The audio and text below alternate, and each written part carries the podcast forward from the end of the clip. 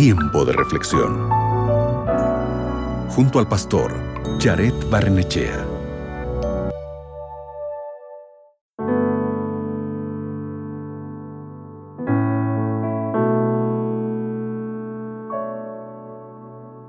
Hola, qué gusto estar contigo aquí juntos para abrir la Biblia. Y hoy vamos a leer 1 de Samuel, capítulo 17, versículo 34 al 36.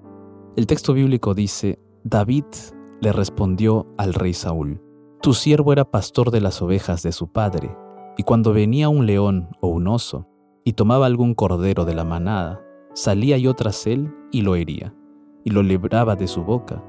Y si se levantaba contra mí, yo le echaba mano de la quijada y lo hería y lo mataba. Fuese león, fuese oso, tu siervo lo mataba, y este filisteo incircunciso, refiriéndose al gigante Goliat, será como uno de ellos, porque ha provocado al ejército del Dios viviente. En el campo de batalla estaban frente a frente los israelitas y los filisteos. De parte de los filisteos había un gigante que hacía que éstos se sintiesen ya victoriosos, pero entre las filas del ejército de Israel había un joven, un joven que era desconocido por todos hasta ese momento, era David. Y este joven, al escuchar los insultos del gigante contra Israel y contra Dios, reaccionó y decidió pelear.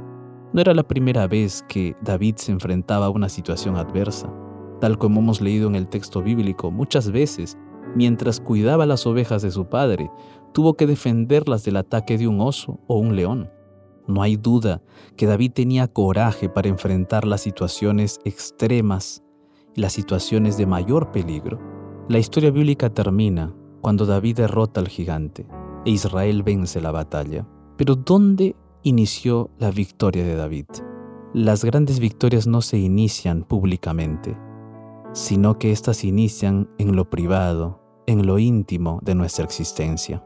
La victoria de David se inició en las planicies donde él pastaba las ovejas de su padre, fue allí donde su carácter fue forjado, fue allí donde su comunión con Dios se fortaleció.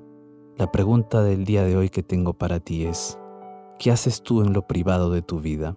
¿Qué haces tú en lo privado de tu existencia? ¿Qué haces cuando nadie te ve? De repente en esos momentos, en lugar de buscar a Dios, tú estás dejando que tus sentidos, tú estás dejando que tus pensamientos y tus ojos sean conducidos por las cosas que este mundo tienen, sean atrapados por los engaños del enemigo. Pero el día de hoy yo te invito para que en lo privado de tu vida, en lo íntimo de tu existencia, tú puedas buscar a Dios y así como David, forjar tu carácter e iniciar la victoria para tu vida. ¿Podemos orar? Padre Santo, permite el día de hoy que nosotros podamos estar en comunión contigo en todo momento y en todo lugar, que podamos desarrollar un carácter sólido y una fortaleza espiritual firme. Gracias por escuchar nuestra oración en el nombre de Jesús. Amén. Guarda este consejo en tu corazón. Que Dios te bendiga. Acabas de escuchar Tiempo de Reflexión con el pastor Jared Barnechea.